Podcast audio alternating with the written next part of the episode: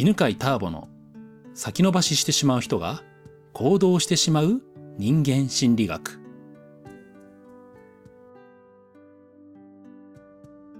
はい、こんにちは。えー今日も Facebook のライブ配信をしながらね、コメント欄でいただきました質問に答えていきます。えー今回の質問は、みえさんですね。質問。喜怒哀楽の中で、怒、怒りですね。怒りばかり感じ、そんな自分を責めてしまいます。うん。そして、いつか自分の周りから人がいなくなってしまう気がして不安になります。いいね。どうしたら怒らなくイライラしなくなりますか？ずっと続いてしまうものですか？っていう質問ですね。はいはいはいはい。怒りが強いっていうね、あの、怒りの沈め方とかね、今、結構話題になってますよね。アンガーマネジメントとかね、あるんだよね。うん。そういうね、アンガーマネジメントっていう言葉自体が、あの、一般的になるくらい、怒りの感情っていうのが、うん、問題視されてる時代になってるんだよね。で、多分ね、今まではそんなことなかったと思うんだ。怒りについてね、そんなにこう問題視はしてなかったと思うの。で、じゃあ、まあちょっと、あの、まあ時代背景から言うとさ、なんでこんなに怒りがさ、うーん、問題にされるかっていうと、えー、怒りが、怒りを出さなくても解決できる問題が多くなったために、えー怒りの副作用っていうのをみんなが感じ始めたんじゃないかなと思うのね。まず昔はね、えー食料も少なかったし、あと、みんなが必死だったじゃん、えまあ、具体的に言えばさ、戦争前もそうだしさ、まあ、江戸時代もそうだしさ、明治とかね、大正とかね。うん、まだそんなね、技術も発展してないからさ、お金もね、あの、お金じゃない、まあ、食料が手に入んないから、やっぱり手に入んないとさ、もうなんとかも必死でね、手に入れようと、ね、あの、競争し合わないとさ、手に入んなかったんだよね。で、それが戦争でさらに手に入んなくなってさ、やっぱり、え主張を強く主張すると意見が通るから、みんな結構、あの、強く主張する時代だったじゃない。だから年代で言うとさ、60代とか70代とかさ、まあ50代でも怒ってる人いるけどさ、上に行けば行くほど怒りやすいと思うんだよね。それは時代背景があったと思うのね。で、それが、今はそんな怒んなくても、いろんなものが手に入るんだよね。で、そうするとね、えーその怒りの副作用。それ何かというと、えー怒りを向けられた人は嫌な気持ちになって、そして、えーそれがストレスで、例えば仕事が続けられないとか、あとなんだろうね、まあ、精神的にね、あの、まあ、病んでうつ状態になるとかね。っていうところが、あの、クローズアップされてきたんじゃないかなと思うわけ。で、えーつまりね、うんと、何が言いたいかっていうと、えーどういう時に怒りが必要かっていうとさ、やっぱこう、主張が大事な時には必要なんだよね。でね、えっと、まず、二つの面から話そうと思うんですけど、えー怒りの感情が強い人と強くない人の違いなんですけど、遺伝的にね、結構あるんだよね。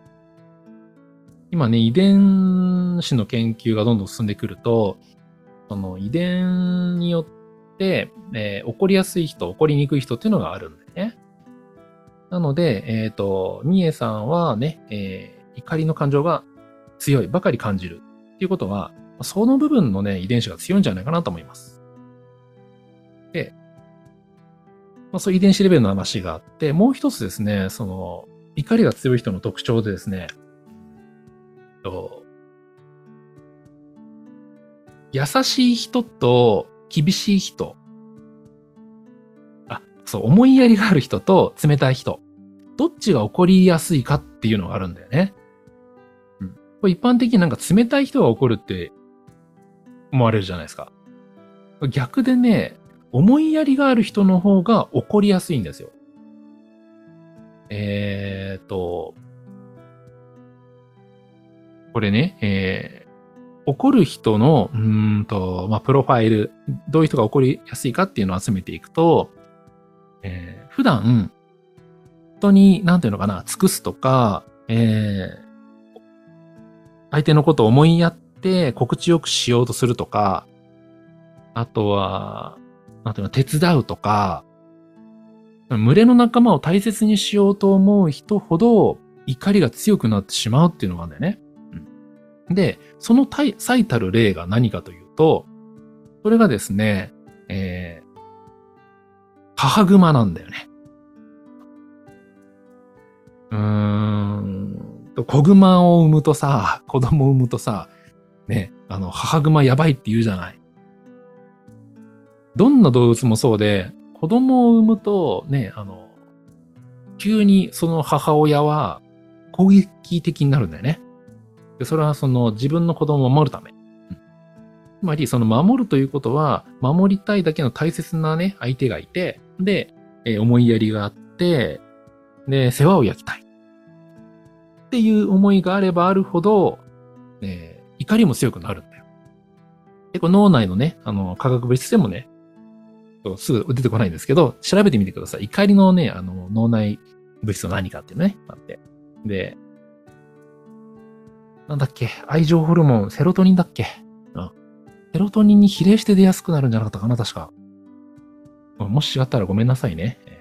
でね、その、うーんと、なので、一般的にはね、なんていうのかな、怒りまくっている人っていうのは、群れを、なんだ、仲間を大切にしない、周りの人を大切にしない人が怒ってると思われる人なんだけど、逆で、うん。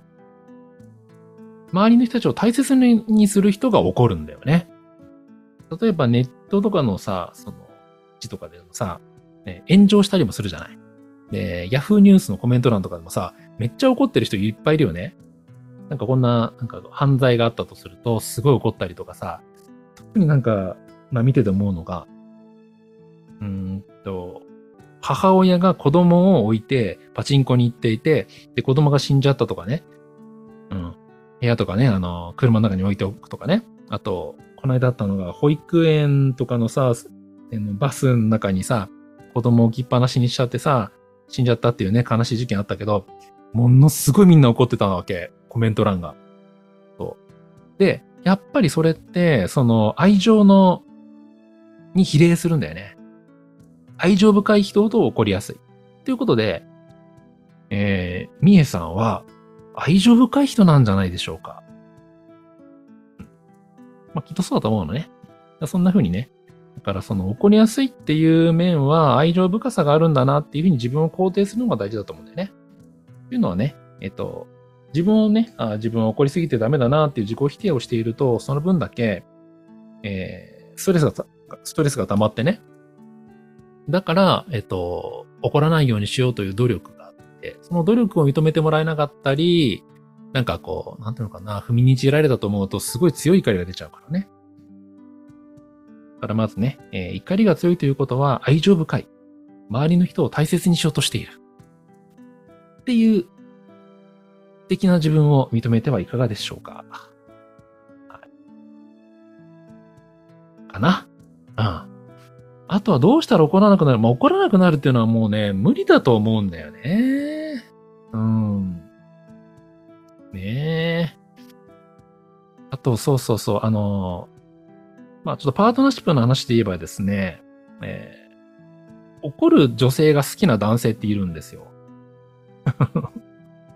これね、あの、えー、と、ちょっと言葉を選びながら話しますと、えー、自分自身の話になるんですけど、小学校の時にうるせえ奴らというね、あの、アニメ、漫画があって、ラムちゃんが出てくるわけですね。で、ラムちゃんは、うんと、主人公のアタルのことが大好きで、もう大好き大好きなんですけど、えー、アタルがなんか浮気したりとか、なんか、なんかすると すぐ電撃を食らわすわけですよ。